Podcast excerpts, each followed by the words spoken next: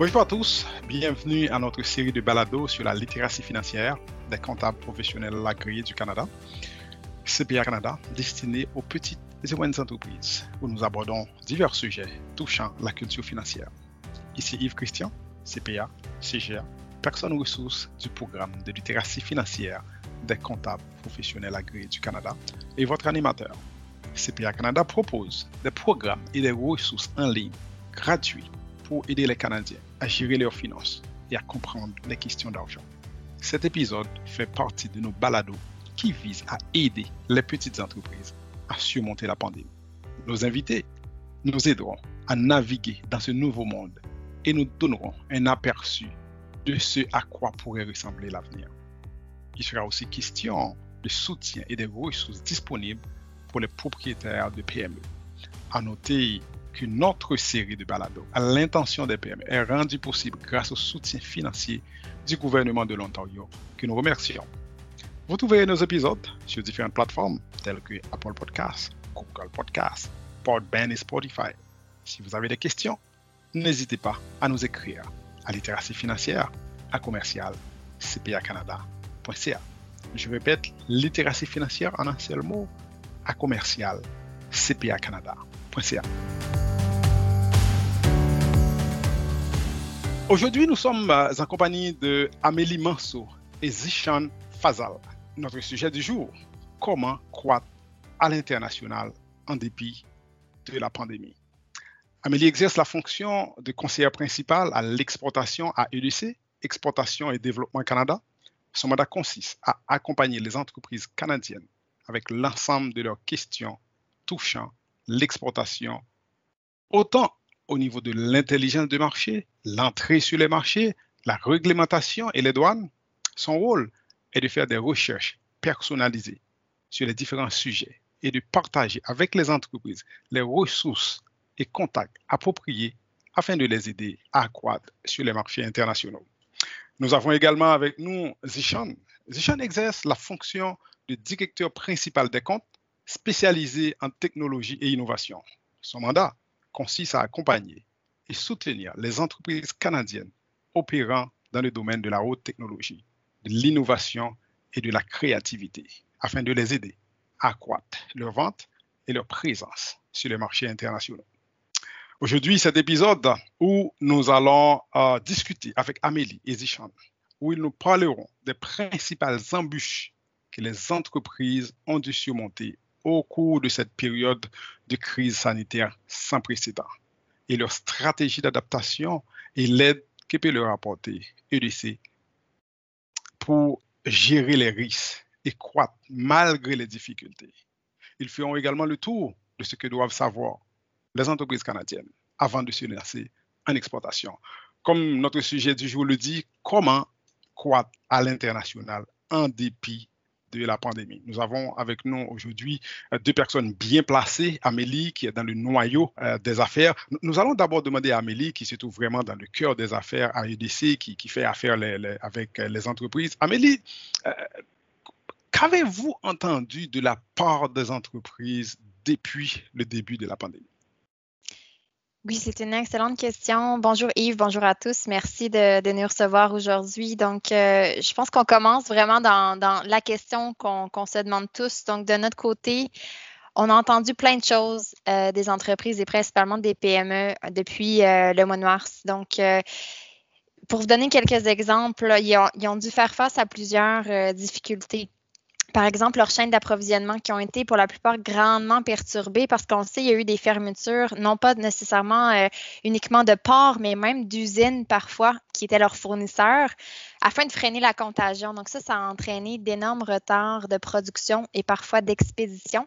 Donc nos clients ou même les entreprises euh, au Canada ont dû gérer euh, ces, cette difficulté-là même avant le mois de mars parfois parce qu'on sait plusieurs s'approvisionnent pardon de la Chine et, euh, et, ils ont été touchés avant nous. Il y a également la suspension des déplacements à l'étranger. Donc, on le sait, lorsqu'on fait affaire à l'international, c'est bien important le contact en personne. Donc, plusieurs vont se déplacer pour aller rencontrer des clients, des partenaires potentiels. Donc, ça, ça a été grandement ralenti et même euh, impossible pendant une certaine période. Puis, c'est encore aujourd'hui difficile au moment où on se parle euh, parce qu'il y a des quarantaines qui sont imposées. J'ajouterais également que dans certains cas, il y a une logistique euh, qui a dû être mise en place parce que plusieurs entreprises, pour continuer leurs activités, ont dû permettre à leurs employés de faire du télétravail et certaines entreprises n'étaient pas prêtes euh, nécessairement à ça avant le, début de la pandémie. Mais j'aimerais quand même, on a plusieurs autres exemples, mais j'aimerais permettre à mon collègue Zichan d'en mentionner quelques-uns que lui aussi a vu de son côté. Merci beaucoup, Amélie. Euh, bonjour Yves, bonjour à tout le monde et merci euh, de nous avoir reçus aujourd'hui. Euh, c'est sûr, avec la pandémie, il y avait beaucoup des entreprises qui n'avaient pas nécessairement une plateforme de commerce électronique pour vendre leurs biens et des services sur le marché. Donc, avec la fermeture de magasins, il y, y en a plusieurs des entreprises qui n'étaient pas nécessairement prêtes à prendre le défi de ne pas interagir avec leur clientèle et vraiment d'être capable de vendre leurs produits, leurs services en utilisant les systèmes euh, ou les commerces électroniques que nous avons quand même beaucoup euh, aujourd'hui. Les autres euh, défis aussi, il y avait des entreprises qui n'avaient pas nécessairement les fonds de roulement pour mener leurs activités courantes, surtout de continuer à payer les les, salaires, les loyers, tout en sachant que les revenus ont diminué énormément. Les gens se sont euh, restés, ben, les gens sont restés à la maison énormément. Euh, puis c'est ça qui a causé qu'il y avait une baisse des revenus. Avec la baisse des revenus, il y a toujours un, enjeu d'être capable de financer des fonds de roulement euh, parce que les dépenses, la plupart du temps, continuent quand même. C'est des dépenses fixes. Donc, ce défi-là était quand même très, très important pour, pour plusieurs entreprises. Euh, il y avait aussi des entreprises qui ont dû fermer leurs portes euh, temporairement. Et euh, quand tu fermes les portes, c'est sûr que les revenus baissent complètement. Donc, on est rendu à zéro revenu. mais il y avait aussi le retour sur la table de commencer à repenser, à penser à la stratégie de qu'est-ce qu'on va faire, comment que les entreprises peuvent revenir dans le marché, comment qu'elles peuvent retourner à servir leur clientèle. Donc, il y avait quand même beaucoup de ces, défis-là qui, effectivement, ont eu énormément un impact assez important euh, sur l'économie euh, canadienne et l'économie mondiale aussi en même temps. Euh, avant la pandémie, on avait vu que beaucoup d'entreprises canadiennes participaient beaucoup dans des démonstrations, dans des expositions à, l'extérieur, à l'international, surtout en Asie, où ils allaient beaucoup en Chine, au Japon, exposer leurs produits pour aller faire, pour aller démarcher leurs produits. Vous, vu de votre côté, est-ce qu'il y a eu beaucoup de demandes des entreprises canadiennes qui sont venues voir EDC pour demander de l'aide? Comment maintenant ils peuvent participer, comment ils peuvent faire? Est-ce qu'il y a eu beaucoup de virtuels dans ce cas? Est-ce qu'il y a eu beaucoup de shows virtuels qui se sont faits depuis la pandémie et comment les entreprises canadiennes ont pu s'adapter? Est-ce que Amélie peut, peut ajouter quelque chose pour nous en ce sens? Oui, c'est un très bon point, Yves. Donc, effectivement, on a mentionné certaines des difficultés qu'on a attendues, puis ça, c'était vraiment dès le début euh, quand il y a eu vraiment les, euh, le confinement plus restrictif du mois de mars et avril, mais par la suite, effectivement, on a vu rapidement les entreprises s'adapter. Euh, on donnait, tu mentionnais l'exemple des, des, foires commerciales, donc il y en a plusieurs qui ont dû annuler, mais il y en a certaines qui rapidement ont pivoté pour offrir une, une session qui était complètement virtuelle. Donc, ça a été super intéressant parce que ça a permis, entre autres, à certaines entreprises qui n'auraient pas pu se déplacer aussi loin en, en, termes de, de prendre un billet d'avion, de, payer les hôtels et tout, d'assister à ces foires-là virtuelles et de connecter avec des partenaires potentiels tout en restant chez eux. Donc, ça a permis euh, différentes, euh, différentes opportunités qui n'existaient pas nécessairement. Un autre aspect qu'on a vu euh, assez rapidement, c'est que certaines entreprises se sont complètement réinventées, si je peux dire. Donc, elles ont voulu participer à, à l'enjeu qui était la crise sanitaire. Donc, elles ont pivoter pour offrir des nouveaux produits ou des services euh, qu'elle n'offrait pas avant, mais qui étaient nécessaires dû à la forte demande qu'on voyait dans le marché. Euh, je vous donne deux exemples. Il y en a, euh, il y en a plusieurs qui sont allés utiliser leur peut-être leur ligne de production actuelle pour aller fabriquer ce qu'on appelle l'équipement de protection individuelle. Donc, par exemple, le désinfectant pour les mains qu'on a tellement cherché au début de cette pandémie. Euh, il y a, euh, je pense à une entreprise qui a un, laboratoire chimique euh, qui était dans le domaine du pétrole et gaz, donc complètement différent, mais qui a utilisé les outils qu'elle avait et qui a rapidement, en dedans de deux semaines, là, été capable d'offrir du désinfectant pour les mains pour essayer d'aider l'économie canadienne euh, et, répondre à ce besoin-là. Un autre exemple, c'est euh, des entreprises qui ont plutôt gardé le produit actuel qu'elles avaient, mais qui l'ont adapté à la nouvelle réalité du marché. Donc, j'ai un, exemple qui me vient en tête euh, d'une entreprise qu'on a aidée qui offrait on appelle ce qu'on appelle un peu des petites, euh, des petites salles de conférence individuelles parce que, comme on le sait, les, bureaux sont de plus en plus à air ouverte. Donc, quand un employé avait à prendre un appel conférence, il, se déplace vers cette petite euh, unité de, de, salle de conférence individuelle. Et comme là, l'ensemble des bureaux ont fermé, cette entreprise-là s'est dit qu'il y avait une opportunité de venir aider donc, ce qu'ils ont fait, c'est qu'ils ont modifié euh, le tout pour permettre aux employés de première ligne, les infirmiers, par exemple, qui, réalisent les tests euh, COVID pour vous et moi, euh, de pouvoir le faire en étant protégés. Donc, ils ont modifié la petite cabine pour permettre à laisser passer seulement les bras et réaliser un, test sur un patient potentiellement atteint de COVID, mais tout en étant protégé. Donc, c'est vraiment intéressant de voir comment rapidement les entreprises ont pivoté. Je pense que Zichan, tu aurais probablement des, des exemples à partager Oui, certainement. Euh, puis surtout au niveau des entreprises qui ont utilisé la technologie euh, énormément pour être capables de euh, s'adapter. C'est sûr, au début de la pandémie, quand les fermetures des magasins, des centres d'achat, des, des, des, bureaux ont commencé, on pensait tout le monde que ça allait être pour quelques semaines, puis on va être capable de retourner rapidement, on va être capable de se réadapter, se réorienter tranquillement. La fermeture est temporaire pour nous, permettre un peu à s'ajuster avec la nouvelle réalité euh, dans le monde. Puis l'adaptation un peu, euh, si je retourne aussi à, la question Yves tout à l'heure, ce qu'Amélie a dit au niveau euh, d'utilisation de la technologie, ça c'était énorme parce qu'il y avait des entreprises qui n'étaient pas proches du tout à être capables de télétravailler, à donner à leurs employés la possibilité de travailler de la maison à distance et d'être capable d'être aussi efficace que d'être au bureau, peut-être même des fois plus efficace parce qu'ils travaillent de la, de la maison puis ils sont capables de, peut-être des fois focuser beaucoup plus sur les choses et les tâches à faire. Euh, donc, c'est sûr, de, ce côté-là, euh, ça a eu un impact euh, important. Puis les entreprises qui avaient des bilans très forts pour commencer quand, quand on a débuté dans la pandémie étaient capables de s'adapter rapidement parce qu'ils étaient capables de donner une portion de ce bilan-là vers les employés pour être capables de, leur permettre la, chance de travailler puis de continuer à, croître dans le marché mondial puis d'aller regarder les différentes possibilités des opportunités. Donc, si on regarde un peu euh, une recherche que EDC avait fait euh, auprès d'entreprises en avril et en juin, euh, il y avait 22% de ces entreprises, on dit, qui ont saisi de nouvelles occasions d'exportation qui ont été apportées par la COVID-19, euh, ce qui est quand même euh, un chiffre important.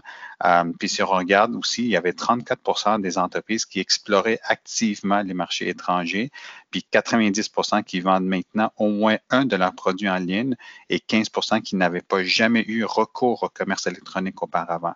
Donc, c'est sûr qu'il y a eu un impact positif au niveau des entreprises avec la pandémie parce que les gens ont pris l'initiative de introduire de nouvelles façons de travailler très rapidement parce qu'il y avait le risque de, complètement perdre le revenu, puis des fois même d'aller au point qu'ils doivent fermer les portes et fermer les, entreprises aussi.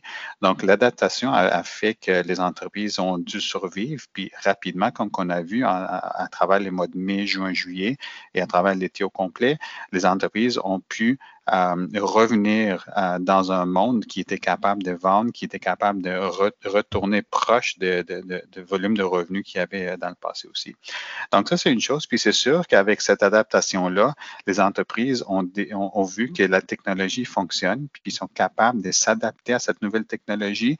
Donc, les foires commerciales de plus en plus, ça se fait virtuellement. Donc, il y a des entreprises qui ont vraiment comme une compagnie, un client qui euh, vraiment lui fait des, des foires virtuelles. Donc, euh, vous arrivez là, c'est comme si vous, rencontrez la personne c'est presque en personne, c'est virtuel, mais c'est comme vous avez une table, vous avez, des brochures devant vous, vous cliquez, vous êtes capable d'ouvrir des brochures, vous êtes capable de naviguer, vous êtes capable de, poser des questions. Puis il y a deux ou trois personnes qui sont sur chaque côté de la table. Donc, c'est très facile d'avoir ces discussions-là. Puis assister à ces foires-là, comme Amélie a dit, dans le passé, ça prenait un billet d'avion, ça prenait des hôtels, ça prenait de, l'argent pour à, dépenser pour euh, ces, ces, Mais automatiquement, les entreprises sauvent ça, mais de l'autre côté, sont capables d'innover et d'aller chercher de nouvelles opportunités. Donc, c'est là, je trouve qu'il y avait euh, un ajustement important, mais un ajustement très positif aussi à long terme pour ces entreprises-là. Comment avez-vous vu euh, la réalité ou les avantages et inconvénients pour les entreprises canadiennes au niveau international. Parce qu'on voit avec ce, comme on l'appelle, le nouveau normal, avec la pandémie, tout ou presque tout se fait de façon virtuelle, se fait en ligne. vous venez de dire que les entreprises maintenant ont un certain avantage, ils n'ont pas à débourser les frais d'hôtel, les billets d'avion ici pour aller dans, dans, dans une foire commerciale. Maintenant, c'est en ligne, ils peuvent participer.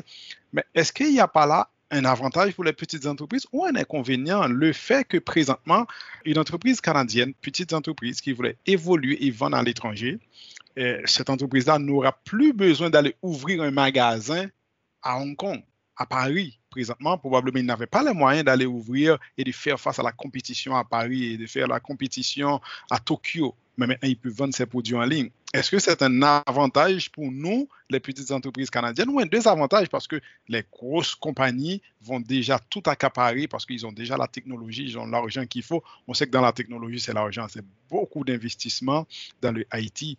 Est-ce que c'est un avantage ou un inconvénient pour nous, les petites, les moyennes entreprises canadiennes qui évoluent, à savoir on peut vendre parce qu'on n'a pas besoin d'ouvrir un magasin à Shanghai, on peut vendre à partir d'ici, ou c'est plus difficile parce que les grandes entreprises qui sont déjà sur le marché très puissant vont nous engloutir. Qu'est-ce que c'est quoi la tendance? Ben, en fait, c'est une bonne question. Je, je, dirais qu'il y, a, des opportunités définitivement pour les PME parce qu'il y a eu, effectivement, il y a eu une adaptation qui a été nécessaire. On l'a mentionné au départ, euh, puis Yves, euh, tu viens de le mentionner, mais c'est vraiment de faire face avec l'inhabituel et on sait que c'est pas quelque chose qui est nécessairement pour le court terme. Ça fait déjà huit mois qu'on est dans cette pandémie-là. Mais les entreprises qui ont été capables de prendre le budget qui aurait été mis normalement pour aller faire peut-être deux forts commerciales ont été capables de rapatrier ces fonds-là puis les, les, utiliser pour des solutions digitales. Euh, je pense que tout le monde connaît Zoom ou Teams maintenant. Donc, ça a permis d'aller euh, garder un contact parfois avec des clients qui étaient plus loin, mais en permettant de le faire à moindre coût sans se déplacer et, plus rapidement. Et également d'avoir une meilleure visibilité sur les marchés parce que ceux qui ont été capables d'investir, et Zichan l'a mentionné à travers la recherche qu'on a fait, investir et être plus présent sur le web, avoir une stratégie digitale, ça, a été vraiment la clé parce que les entreprises se sont dit du jour au lendemain, si les magasins sont fermés ou même s'ils sont ouverts, mais les gens préfèrent rester chez eux, je dois les rejoindre où ils sont, donc c'est-à-dire en ligne devant leur ordinateur. Donc, nous, on a vu des entreprises qui n'avaient jamais exporté dans le passé et qui étaient des PME avoir de l'intérêt de clients à l'extérieur du Canada parce qu'ils avaient bien euh, misé sur une bonne visibilité de leur entreprise sur le web pour leurs produits ou leurs services. Donc, sans se déplacer, on, peut avoir accès euh, à des nouveaux clients ou partenaires à l'étranger. Donc, moi, moi je, je, le vois comme une, très grande opportunité pour le, les PME. Sean, qu'est-ce que, qu'est-ce que tu veux ajouter? Est-ce que c'est une arme à double effet aussi pour, pour, nos PME? Parce que nous allons nous faire envahir aussi par des produits venant de l'extérieur, pendant que nous, nous voulons sortir nos produits et aller au niveau international. Alors, comment nos entreprises peuvent se démarquer, non seulement pour garder les affaires canadiennes et progresser à l'interne, et aussi aller euh, sur le marché international quand on sait la concurrence euh, de la Chine, maintenant euh, aussi de l'Inde, c'est une très forte concurrence du Japon, qu'on appelle les dragons de l'Asie, la concurrence est très forte contre nos entreprises. Hein. Donc, ça, c'est à voir.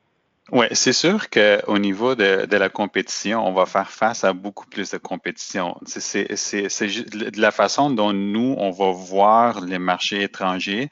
C'est de cette même façon-là que les autres entreprises à travers le monde vont voir les marchés étrangers aussi. Donc, c'est pas, c'est pas que nous avons un avantage euh, versus les autres marchés spécifiquement, autre que le fait que les produits et services canadiens euh, en partant, ont un avantage sur le marché international parce que nous sommes connus pour la qualité. Nous sommes connus pour être capables de personnaliser les produits et les services pour notre clientèle. Et aussi, à long terme, nous, nous avons des meilleurs services à la clientèle. Donc, quand on regarde ça un peu plus à long terme, c'est sûr qu'à court terme, c'est un, ajustement, puis les autres pays vont faire la même chose, comme tu dis, Yves. Euh, effectivement, les autres euh, vont commencer à rentrer aussi dans le marché canadien. Donc, ici, localement, on va avoir plus de compétition euh, parce qu'avec tout ce qui est commerce électronique, les frontières sont plus ou moins importantes, je dirais. Ça fonctionne dans certains pays, dans d'autres pays, c'est un peu plus un défi. Mais c'est sûr et certain que oui, on va faire face à, à beaucoup de beaucoup de compétition aussi dans le marché local et euh, dans le marché euh, étranger aussi. Mais je vais retourner un peu en arrière aussi pour essayer euh, d'expliquer un peu la façon dont beaucoup des entreprises voient les grandes entreprises versus les petites et moyennes entreprises. Puis la, plupart du temps, euh, on, entend ça souvent dans les cours de, des universités.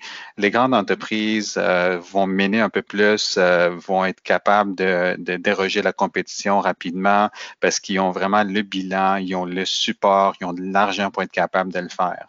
dans le monde en 2020, puis depuis plusieurs années maintenant, il y avait une tendance énormément pour des entreprises et les, surtout les consommateurs, les petites et moyennes entreprises, parce que les services sont beaucoup plus personnalisés. Il y a beaucoup plus, euh, si on a besoin des, produits qui sont plus adaptés, c'est plus facile avec les petites et moyennes entreprises d'avoir des, des solutions plus adaptées versus les grandes entreprises qui vont avoir vraiment on prend quelque chose qui est là, puis là, on commence à faire des ajustements, à faire des rajouts, puis ça commence à être quelque chose de très difficile, de très dispendieux aussi. Donc, il y a eu cette tendance-là quand même beaucoup, puis les petites et moyennes entreprises sont quand même beaucoup plus favorables la plupart du temps. Puis on voit aussi, euh, il y a beaucoup de statistiques aussi là, que vous êtes capable de voir que le, chiffre, il y a une croissance importante au niveau des services qui sont offerts par les petites et moyennes entreprises versus les grandes entreprises. Donc, ça, c'est un point qui est très, très important, que les petites et moyennes entreprises, ils ont souvent ça, euh, puis je, fais ça à chaque jour, honnêtement, j'ai beaucoup, beaucoup de clients qui ont cette, euh, euh, cette pensée-là, que vu que je suis une petite entreprise, je ne peux pas compétitionner avec une grande entreprise. C'est pas vrai. Vu que c'est une moyenne entreprise, je ne peux pas compétitionner avec les grandes entreprises. C'est pas vrai. Vous êtes capable de le faire. Il faut juste s'assurer que vous avez un clientèle et que votre clientèle comprend les bénéfices de travailler avec vous versus avec une grande entreprise l'ajustement s'est fait par après, c'est plus facile par après pour, vous de, vendre aussi. Puis c'est sûr que euh, pour les petites et moyennes entreprises, le bénéfice avec le, changement au niveau de la COVID, c'est que vous allez être capable de percer un nouveau marché sans nécessairement faire quatre voyages là-bas. Parce que les gens sont un peu dans cette mentalité-là que si je veux acheter quelque chose de nouveau et différent, je dois absolument rencontrer mon fournisseur virtuellement. Je ne peux pas le rencontrer en personne. Donc, au niveau des coûts, ça vous fait, vous allez sauver quand même beaucoup au niveau des coûts pour la pénétration d'un nouveau marché. Vous pouvez regarder avec, euh, d'autres entrepreneurs, c'est ça coûte combien vraiment percer un nouveau marché complètement? C'est, il y a un coût important de, croître dans un nouveau marché complètement que vous commencez à explorer tranquillement.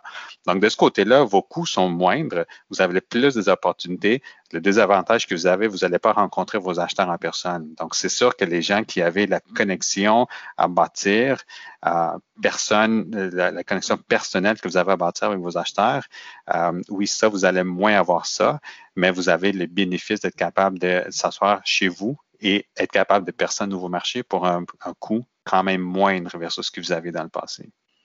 Amélie, est-ce que tu veux ajouter quelque chose ou sinon? Merci. Euh, Yves, j'ajouterais effectivement euh, à ce que Zichan a dit qu'on a, vu des façons d'innover super intéressantes qui venaient souvent des PME. Je donne des exemples. Il y a plusieurs entreprises qui ont commencé à lancer des, des webinaires euh, sur leurs produits, sur les nouveautés qui s'en venaient parce que leurs clients étaient plus disponibles et leurs prospects également, euh, étant donné que les gens étaient plus à la maison, les activités parfois avaient ralenti. Euh, donc, il y a des entreprises pour qui ça, ça a très, très bien fonctionné pour garder le contact euh, et rejoindre plusieurs personnes à la fois.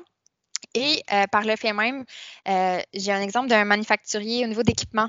Donc, vous savez, quand vous achetez un équipement, souvent, vous allez demander à ce que l'entreprise vienne chez vous, vous montrer comment ça fonctionne. Les employés sur le terrain qui vont l'utiliser vont, vouloir avoir un, petit cours d'information.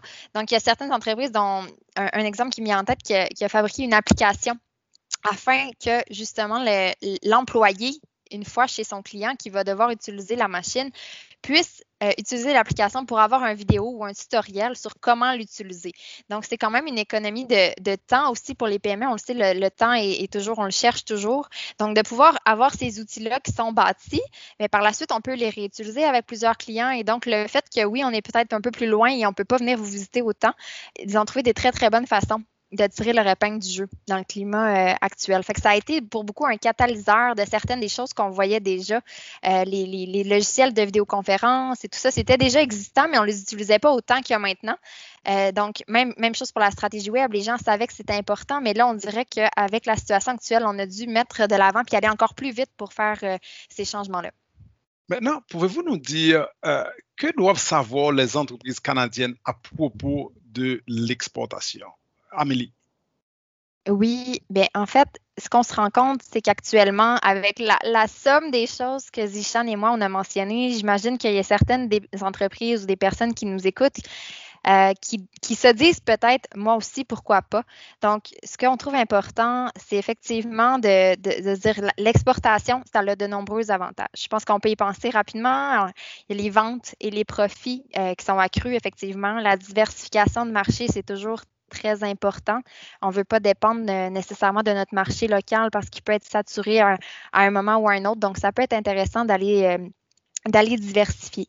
Par contre, principalement pour les PME, c'est quelque chose qui peut être intimidant. Ça peut être vu comme risqué parce qu'effectivement, ça amène un lot de nouveaux défis. Donc, c'est important de prendre le temps d'élaborer un plan, puis d'avoir une stratégie d'exportation. Donc, si, moi, pour répondre à la question, il y a certaines pistes de solutions ou de questions que je peux lancer aux gens qui nous écoutent, euh, c'est de réfléchir, par exemple, quelles vont être les répercussions sur les finances de votre entreprise. Parce que quand on pense à l'exportation, nos clients sont plus loin de nous. Donc, c'est sûr que le cycle de paiement va souvent être prolongé. Euh, si je donne un terme ouvert de 30 jours à mes clients pour me payer, mais qui sont basés euh, en Europe ou en Asie, le temps que le produit se rende chez eux et qu'ils me paient dans 30 ou 60 jours, bien, potentiellement que je vais devoir payer mes fournisseurs, moi, avant même de recevoir le paiement. Donc, il faut avoir une certaine capacité au niveau du fonds de roulement.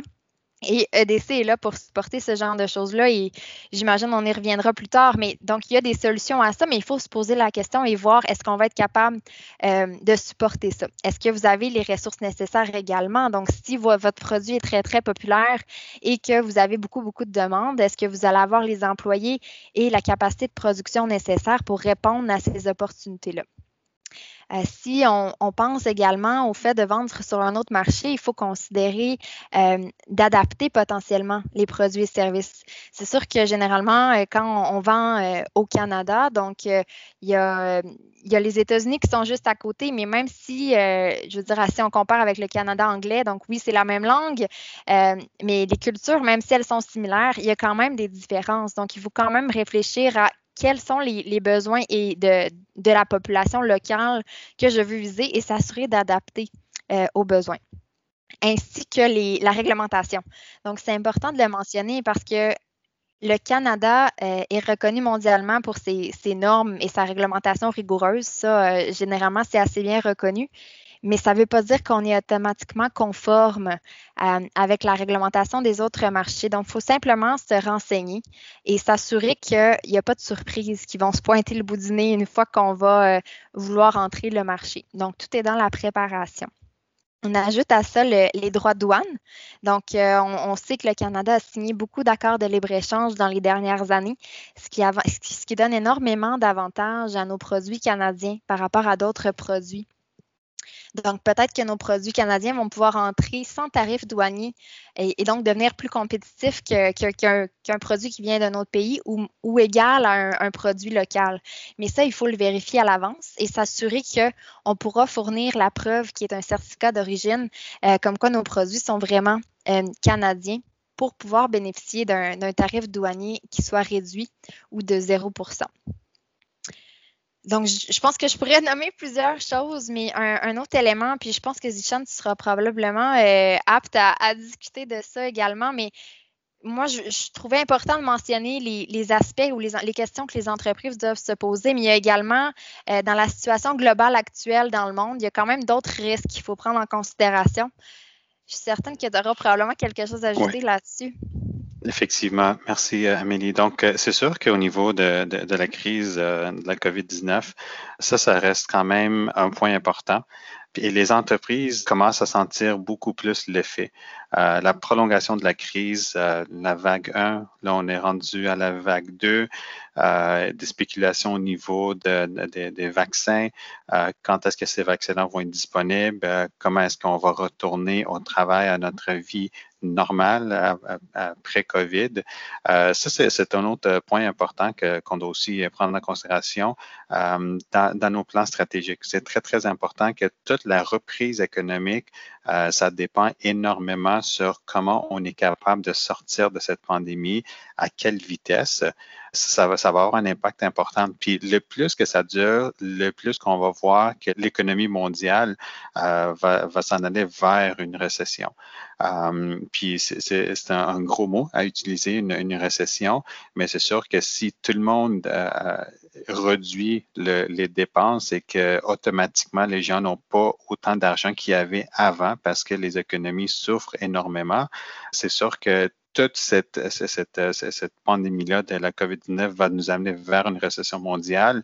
Et cette récession mondiale, c'est quoi l'ampleur de cette, cette récession? Va dépendre encore une fois de comment et, quand est-ce qu'on est capable de sortir de la pandémie. Donc, il y a beaucoup de ces, types de risques-là, ces discussions, puis discussions stratégiques importantes pour les petites et moyennes entreprises à, à prendre en considération de quand les choses commencent à se tourner vers le positif, ça va être le moment vraiment de commencer à voir qu'est-ce qui s'en vient pour nous dans le futur. Mais jusqu'au temps qu'on reste toujours dans la spéculation et qu'on ne sait pas exactement, dans quelle direction les, choses vont actuellement, ça commence c'est un risque important quand même prendre en considération, puis de toujours de l'avoir dans l'avant-plan euh, de nos discussions stratégiques. Puis dernièrement, vous avez aussi, euh, on entend souvent des temps-ci parler de guerre informatique. Donc, euh, tout ce qui est vraiment la, la cyber-guerre euh, qui se trouve maintenant à être quand même très, très important. Ça a commencé beaucoup au début de la pandémie, puis les, gens ont trouvé cette, cette possibilité-là. de vraiment prendre avantage du fait qu'il n'y avait pas beaucoup de gens qui étaient prêt nécessairement avec les VPN, avec les solutions euh, de blocage de ces types de, données-là. Euh, ils, ont, pu prendre avantage de ça, mais les cyberattaques euh, commencent à augmenter de plus en plus, puis on les voit euh, régulièrement. Et cette cyberguerre-là va être encore une fois un autre risque à prendre en considération aussi pour les, petites et moyennes entreprises. Quand vous commencez à aller de plus en plus électronique, de plus en plus télétravail, ça va être un point important quand même à garder en tête. Donc, c'est très important, comme qu'on avait dit euh, plus tôt. Tout ce qui est l'investissement structure de l'entreprise, donc l'infrastructure informatique de l'entreprise, c'est très, très important de, garder ça en tête et de prendre ça en considération.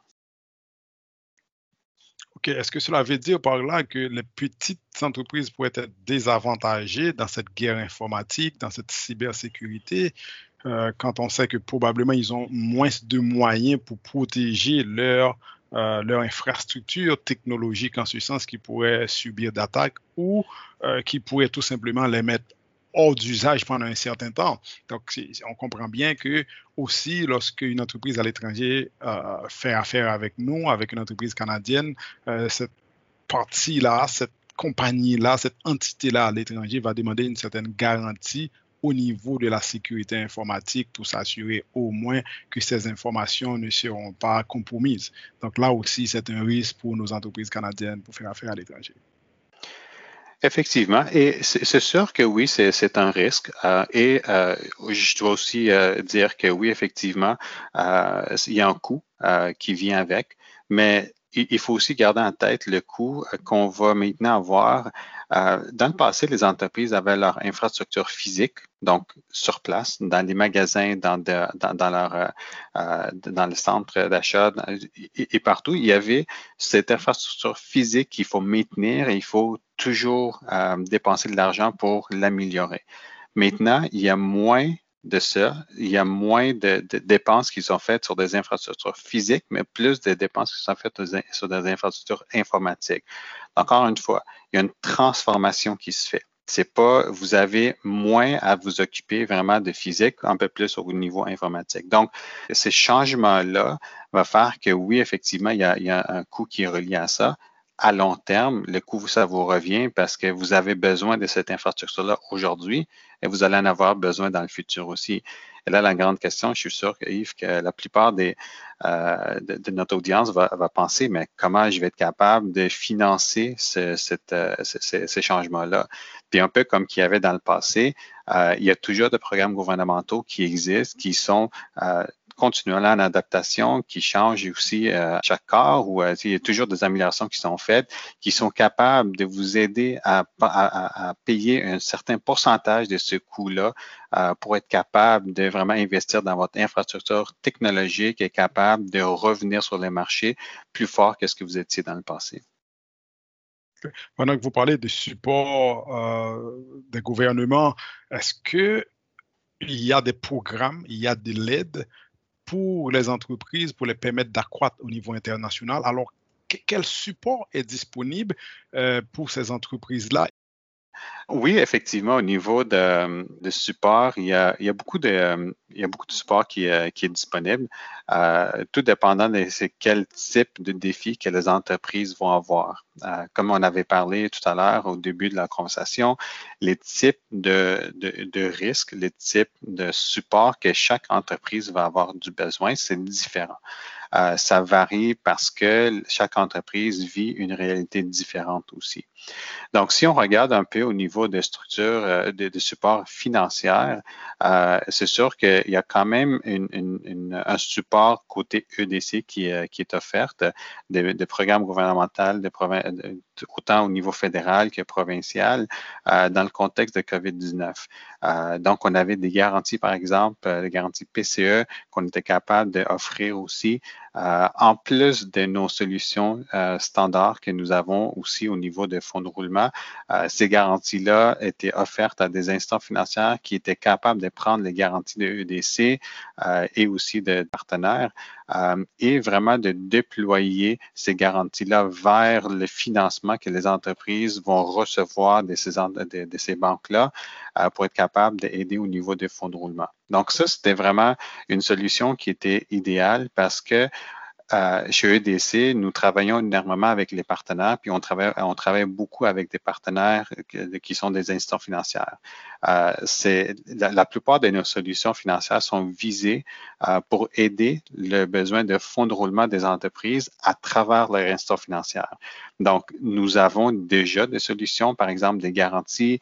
Euh, nous avons des garanties pour les, contrats de change, nous avons des garanties pour les, crédits, nous avons des, programmes d'investissement en contrepartie. Donc, il y a plusieurs différents programmes qui sont disponibles déjà et on a fait des ajouts avec COVID-19 et aussi offrir des assurances sur les, comptes clients, les, comptes à recevoir pour être capable d'aider les entreprises à prendre les risques puis vraiment de donner ce risque-là vers EDC, d'avoir un partenaire euh, comme EDC qui est capable de diviser le risque pour eux.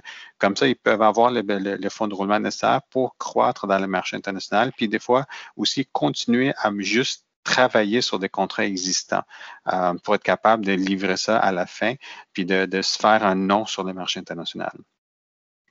Il y a aussi le programme euh, qui s'appelle le programme de Canexport, dont on a fait euh, mention aussi tout à l'heure. le programme de Canexport, c'est vraiment pour, rembourser 75% pour un maximum de 75 000 de frais associés aux activités de prospection à l'international. Donc, ça, c'est vraiment un programme aussi que les, les, entreprises peuvent utiliser quand ils sont en train de se lancer dans le marché à l'exportation, se lancer dans un nouveau marché à l'exportation. Ces programmes-là sont disponibles aussi. Puis, il y a, toujours des possibilités d'utiliser ces fonds-là pour vraiment payer pour les, euh, foires euh, commerciaux que les entreprises vont aussi assister. Donc, il y a différentes façons.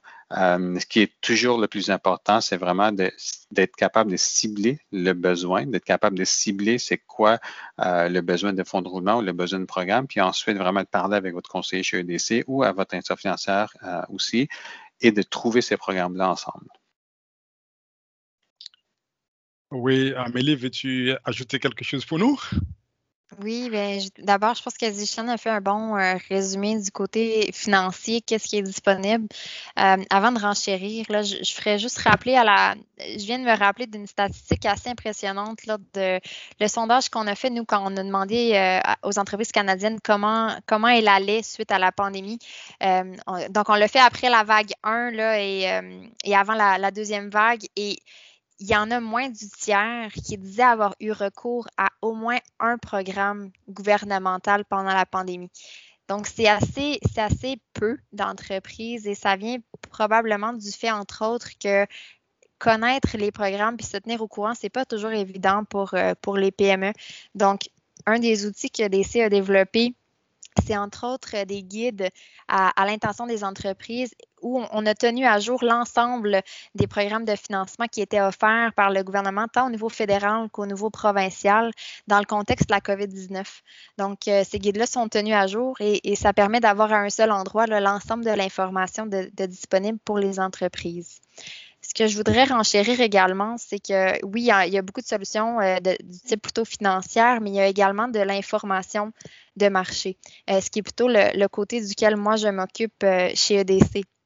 Donc, mon rôle à tous les jours, c'est de recevoir des questions de, des PME et en lien avec l'exportation. Donc, Yves, tu l'as mentionné rapidement au départ, mais que ce soit des questions en lien avec de l'intelligence de marché pour faire une étude de marché, la réglementation, l'information sur les taxes, l'information sur comment trouver des partenaires à l'étranger, comment identifier des clients. Donc, l'ensemble de ces questions-là, euh, mon équipe et moi, on, les reçoit et on fait des recherches pour les entreprises dans le but de leur sauver du temps et euh, de leur rapidement leur permettre de voir quelles sont les ressources qui sont là euh, dans le but de justement trouver la réponse à leurs questions. Mais on veut aussi leur faire connaître l'ensemble des autres partenaires et programmes qui existent pour les aider parce qu'on sait que ce n'est pas toujours évident, euh, comme je le disais, de se garder au courant. Donc, en plus de, ce service-là d'aide à l'exportation qu'on a à EDC, je tiens à mentionner euh, certains des, autres partenaires qui existent dans le service des, délégués commerciaux. Euh, ils ont quand même, c'est important, le 160 bureaux dans le monde et au Canada. Donc, c'est un service qui est gratuit, qui est là pour aider les entreprises à avoir euh, non seulement, oui, de l'intelligence de marché, mais comme ils ont une présence locale, ils peuvent, dans certains cas, aller jusqu'à faire des introductions euh, à des partenaires locaux pour euh, les compagnies canadiennes. Donc, c'est un, un, service très, très important et, il faut être au courant. Euh, si je pense peut-être au niveau provincial, il y a les services d'aide à l'exportation de l'Ontario.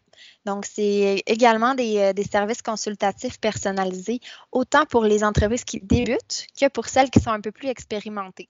Et de leur côté, c'est vraiment, dès le début, euh, de vous aider à déterminer les marchés à cibler, mais aussi comment élaborer votre stratégie pour accéder à ce marché-là. Donc, il y, a, vraiment plusieurs ressources disponibles. Puis, je noterais également, euh, juste pour revenir à ce qu'on parlait plus tôt, l'importance de la stratégie euh, digitale, l'importance d'être présent sur le web, d'avoir euh, un site de e-commerce. Donc, il y a la Banque de développement du Canada, la BDC, qui a plusieurs outils qui sont gratuits. je pense par exemple à leur à, l'outil gratuit d'évaluation de votre site web ou même des outils analytiques pour voir un peu ben, quel est le trafic sur mon site Internet, puis de où exactement? Est-ce que je rejoins des clients à l'étranger, puis je le sais même pas. Donc, il y a énormément de ressources qui sont, euh, qui sont gratuites et disponibles pour aider les PME à saisir l'ensemble de ces opportunités-là qu'on a parlé depuis le début de notre discussion, euh, qui existaient déjà, mais pour, pour qui elles sont peut-être plus accessibles dans la situation actuelle. Merci Amélie. Euh, je comprends définitivement qu'il y a beaucoup de ressources disponibles, comme tu viens de parler, euh, le service de délégués commerciaux, le service d'aide à l'exportation de EDC, le service d'aide à l'exportation de l'Ontario.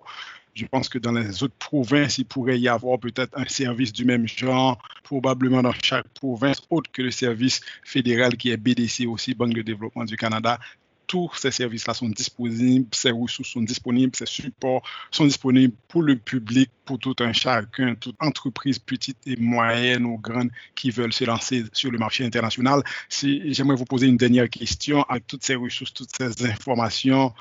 Si on prend pour exemple une petite entreprise canadienne qui produit, un, qui produit euh, sur le marché local un produit très aimé, très apprécié par les Canadiens, mais qui n'est pas représenté à l'étranger et qui veut aller à l'étranger, question courte, quelle est la première démarche, quelle est la première chose que cette petite entreprise doit faire qui veut se lancer à l'étranger?